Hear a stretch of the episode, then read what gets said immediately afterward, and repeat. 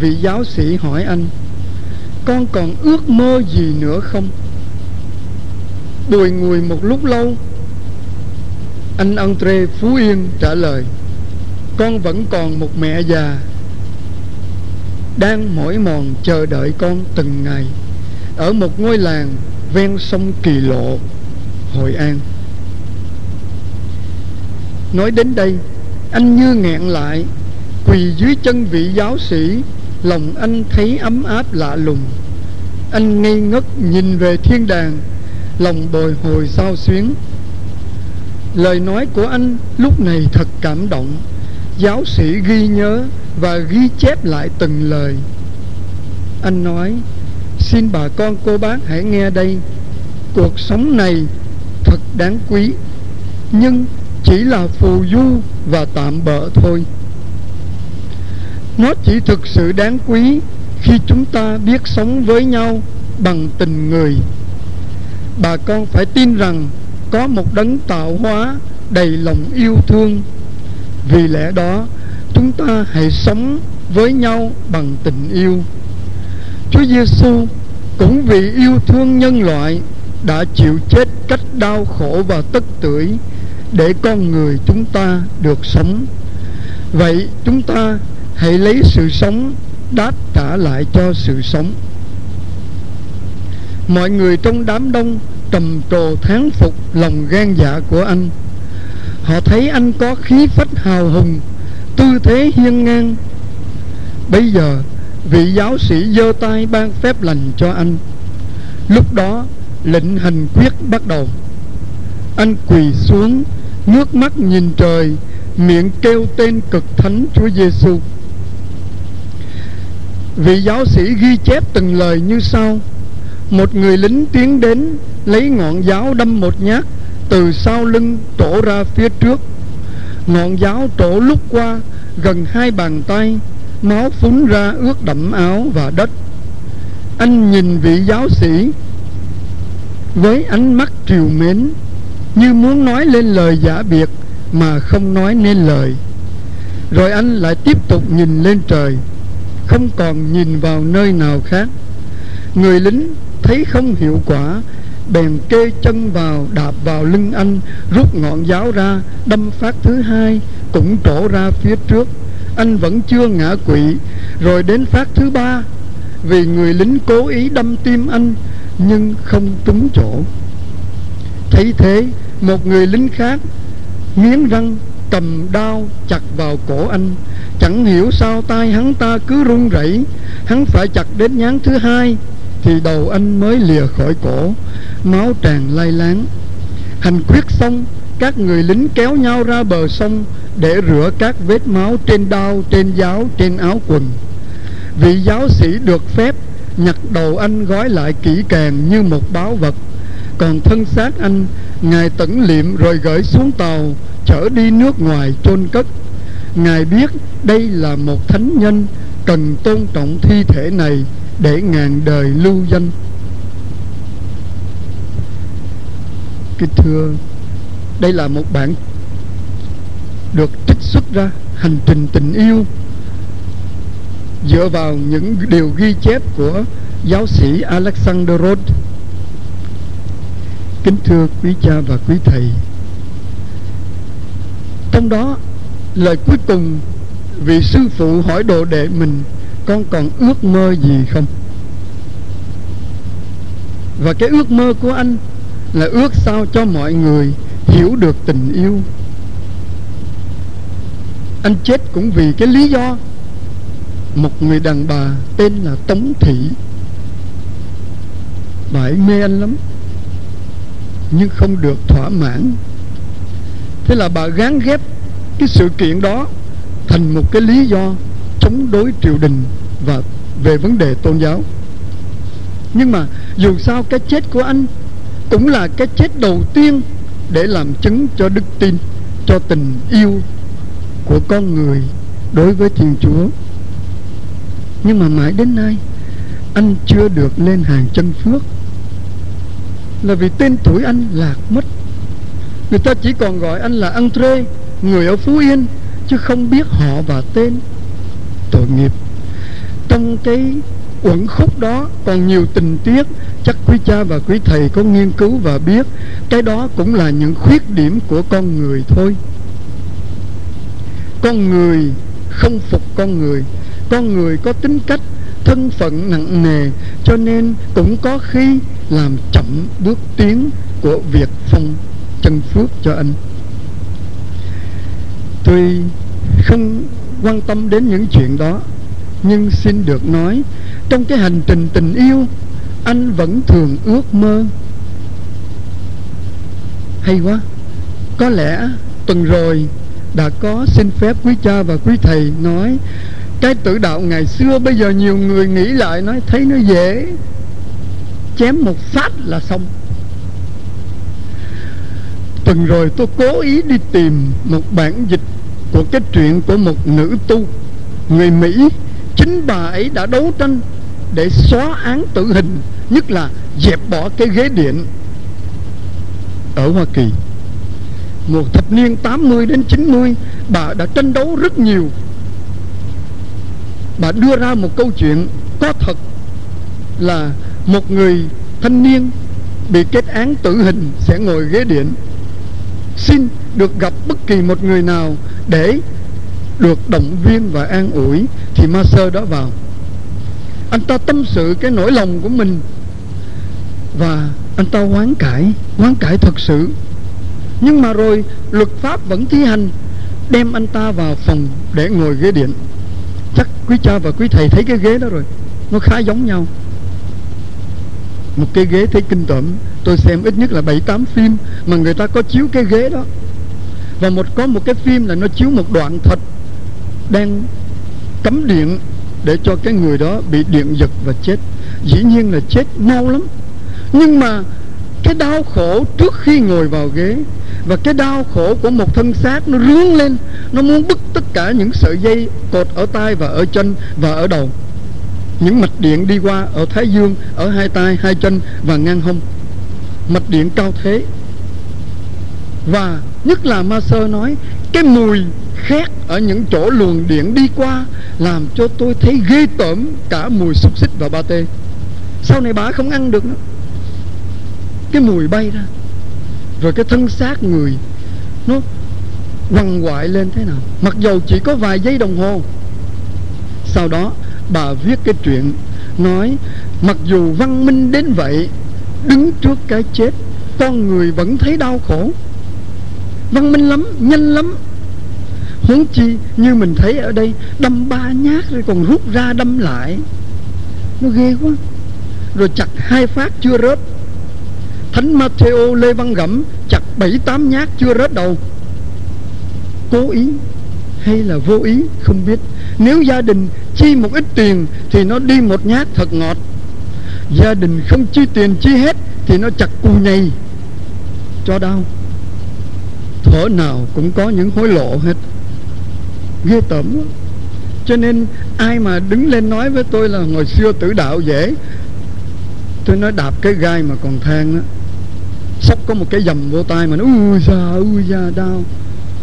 Nhà tôi chính một thầy còn trẻ thường nói vậy đó, em thích tử đạo lắm, xin chúa cho em tử đạo.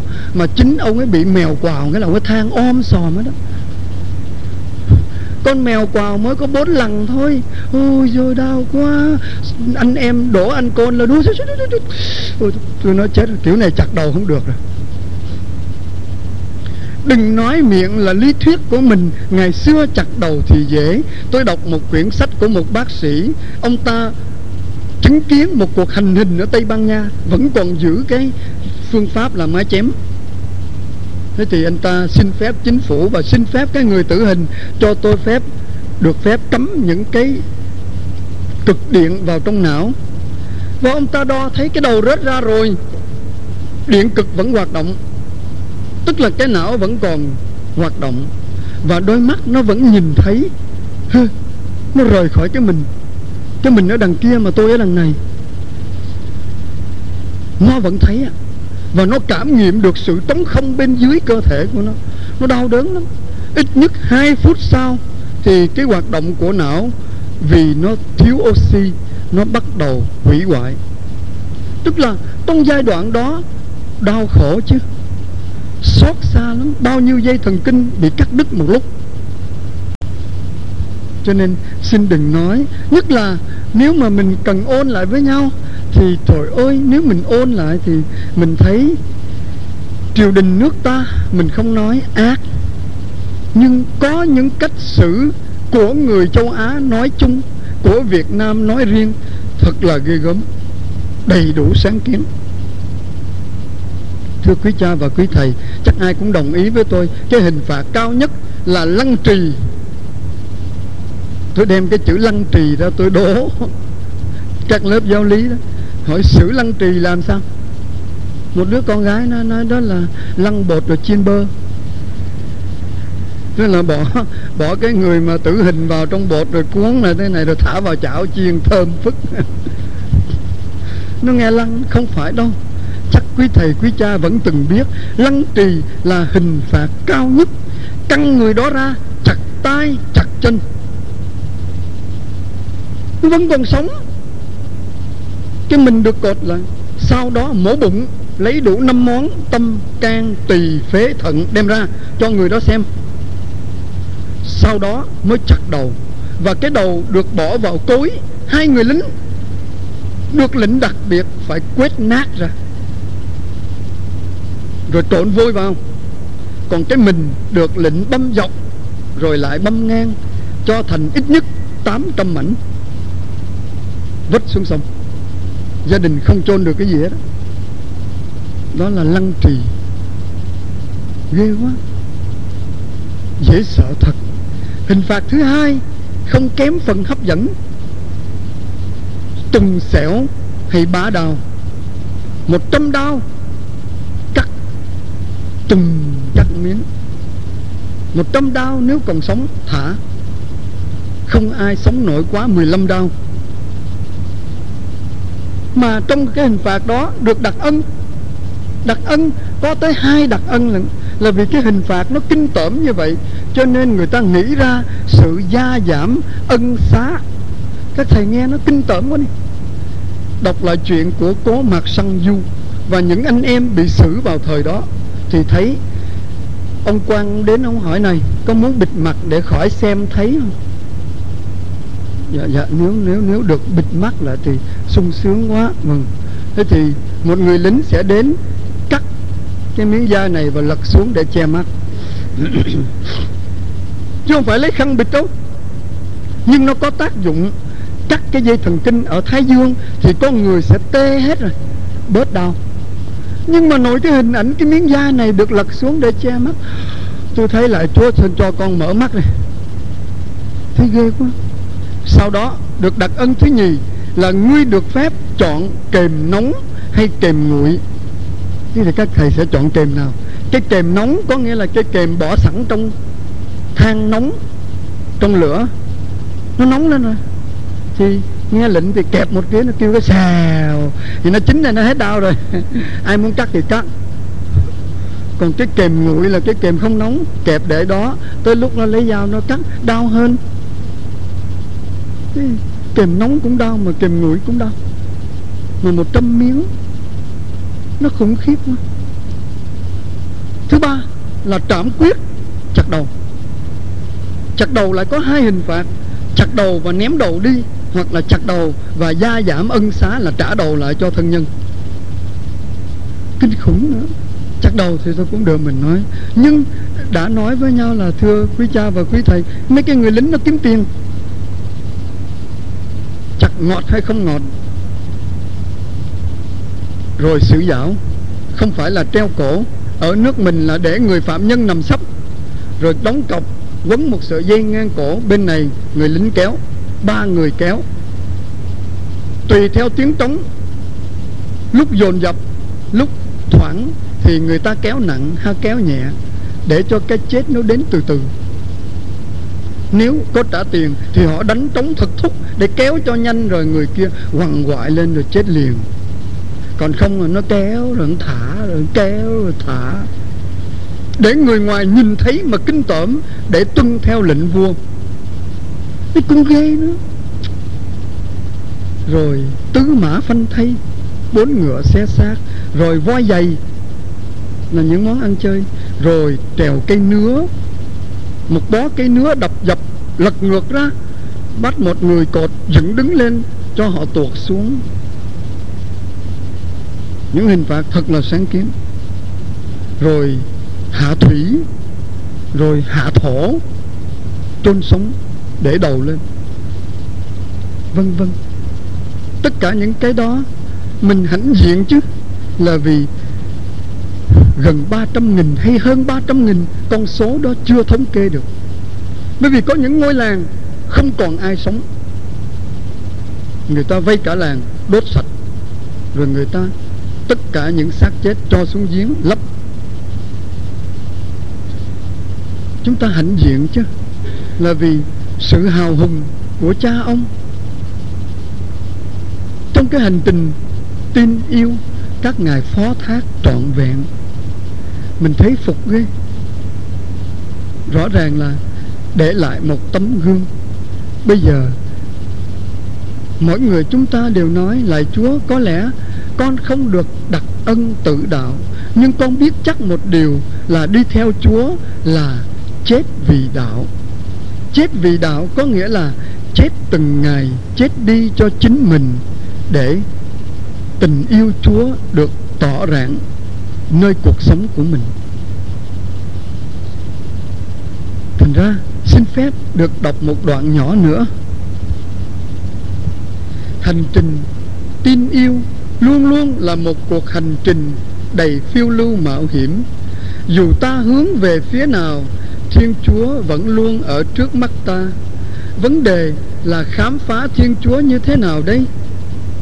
Riêng anh andre phú yên, anh đã dám lựa chọn một thiên chúa mà anh đã khám phá rất nhân từ vì vậy, anh ngày nay vẫn còn tồn tại trong đấng bất tử, và anh đã hòa mình với ngài trong tình yêu vĩnh cửu. Nhìn lại cuộc hành trình ngắn ngủi của anh, chúng ta không khỏi ngỡ ngàng trước con người trẻ trung mà lòng thật dũng cảm. Cuộc sống bao giờ cũng có những thử thách của nó. Mới hôm qua, anh đang thành công hôm nay và mai sau, hậu duệ của anh cũng sẽ thành công. Nhưng chuỗi đời nhập nhằng, lúc lên lúc xuống, lúc thăng lúc trầm. Cho dẫu thời cuộc có đen tối ra sao, cho dù, cho dẫu những tàn bạo của cuộc đời có hung hãn đến đâu, cũng không thể tiêu diệt hết những con người đã sống đúng lý tưởng tin yêu. Vậy, cái phần lời tựa thì lại nói như thế này con người chúng ta, ai cũng có một ước mơ và khát vọng. Ước mơ và khát vọng chính là động lực giúp ta tiến bước. Còn hành trình thì có nghĩa là chân vững bước để đi theo con đường. Vậy để đạt những mục tiêu đó, ai trong chúng ta cũng phải biết khát vọng, ước mơ. Nhưng ước mơ gì, khát vọng gì? Xin phép quý cha và quý thầy. Dạ, tôi đã nói là tôi mời thầy nào lên vẽ cái gông đó mà. Thế thì tôi vẽ cái đầu rồi mấy thầy lên trồng cái gông vào. Cái đầu thì khó hơn cái gông phải không nè? Yeah, đó thì cái đầu cái đầu bé bé thôi cho nó đủ chỗ. À, người cha ông chúng ta thì có cái ria kiểu đó chân mày hơi xét xét mắt hí hí. Này búi tó củ hành à.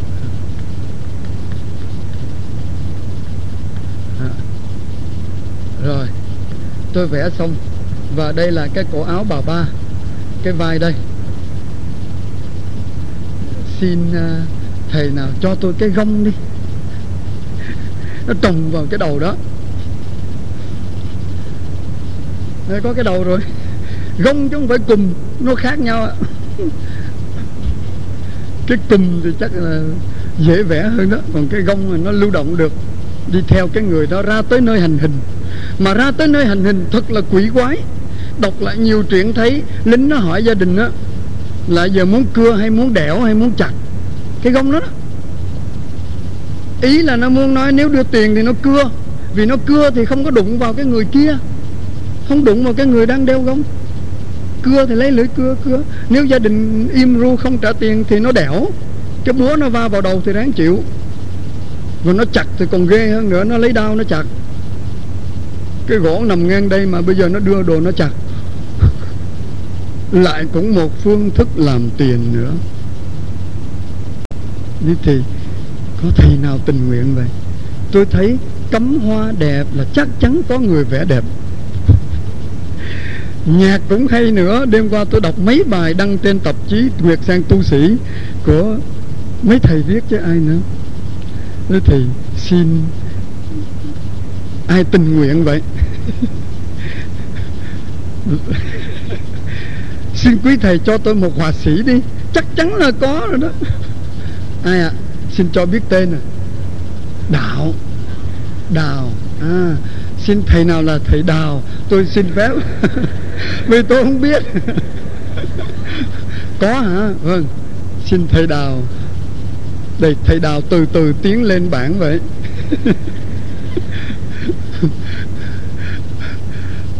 Và mọi người đang hồi hộp chờ đợi. Thầy đào ơi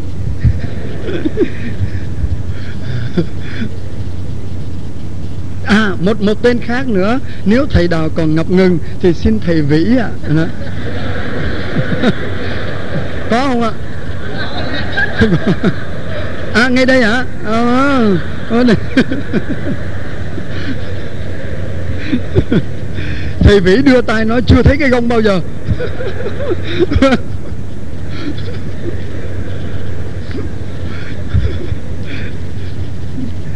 Thưa quý cha và quý thầy tôi có ghé vào cái nơi số 47 D, chữ D đó D đó. Nhưng mà nhiều bà, nhiều sơ đọc thì cứ ngại cái chữ đó. Cứ đọc 47 D. Tôi nói, D cái quái gì? D thì đọc D gì mà sợ? 47 D, đường Nguyễn Trãi. Nơi đó còn giữ lại cái gông của Matteo Lê Văn gẫm. Đúng cái gông thời đó còn giữ lại. Sợi dây xích loại bản dẹp còn luôn. Hay thật, gia đình giữ để tôn thờ nó biến thành một cái đài duy nhất đúng chỗ. 1847 đến giờ. Hay thật. Thì tôi, tôi đến xem nhiều lần rồi tôi, tôi xem cái gông rồi. Nó như một cái thang bằng gỗ vậy trồng vào cổ người. Thì xin có thầy nào? Nếu không thì tôi đành phải vẽ vậy. Thầy vĩ nha.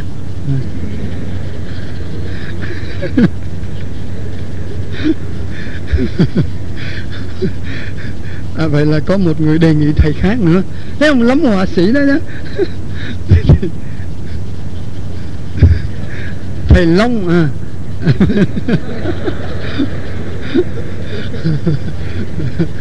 À nhiều thế chưa có thầy quan nữa. Xin nói nó vui lắm là tôi xin vẽ. Bên này nó có một khúc cây vậy.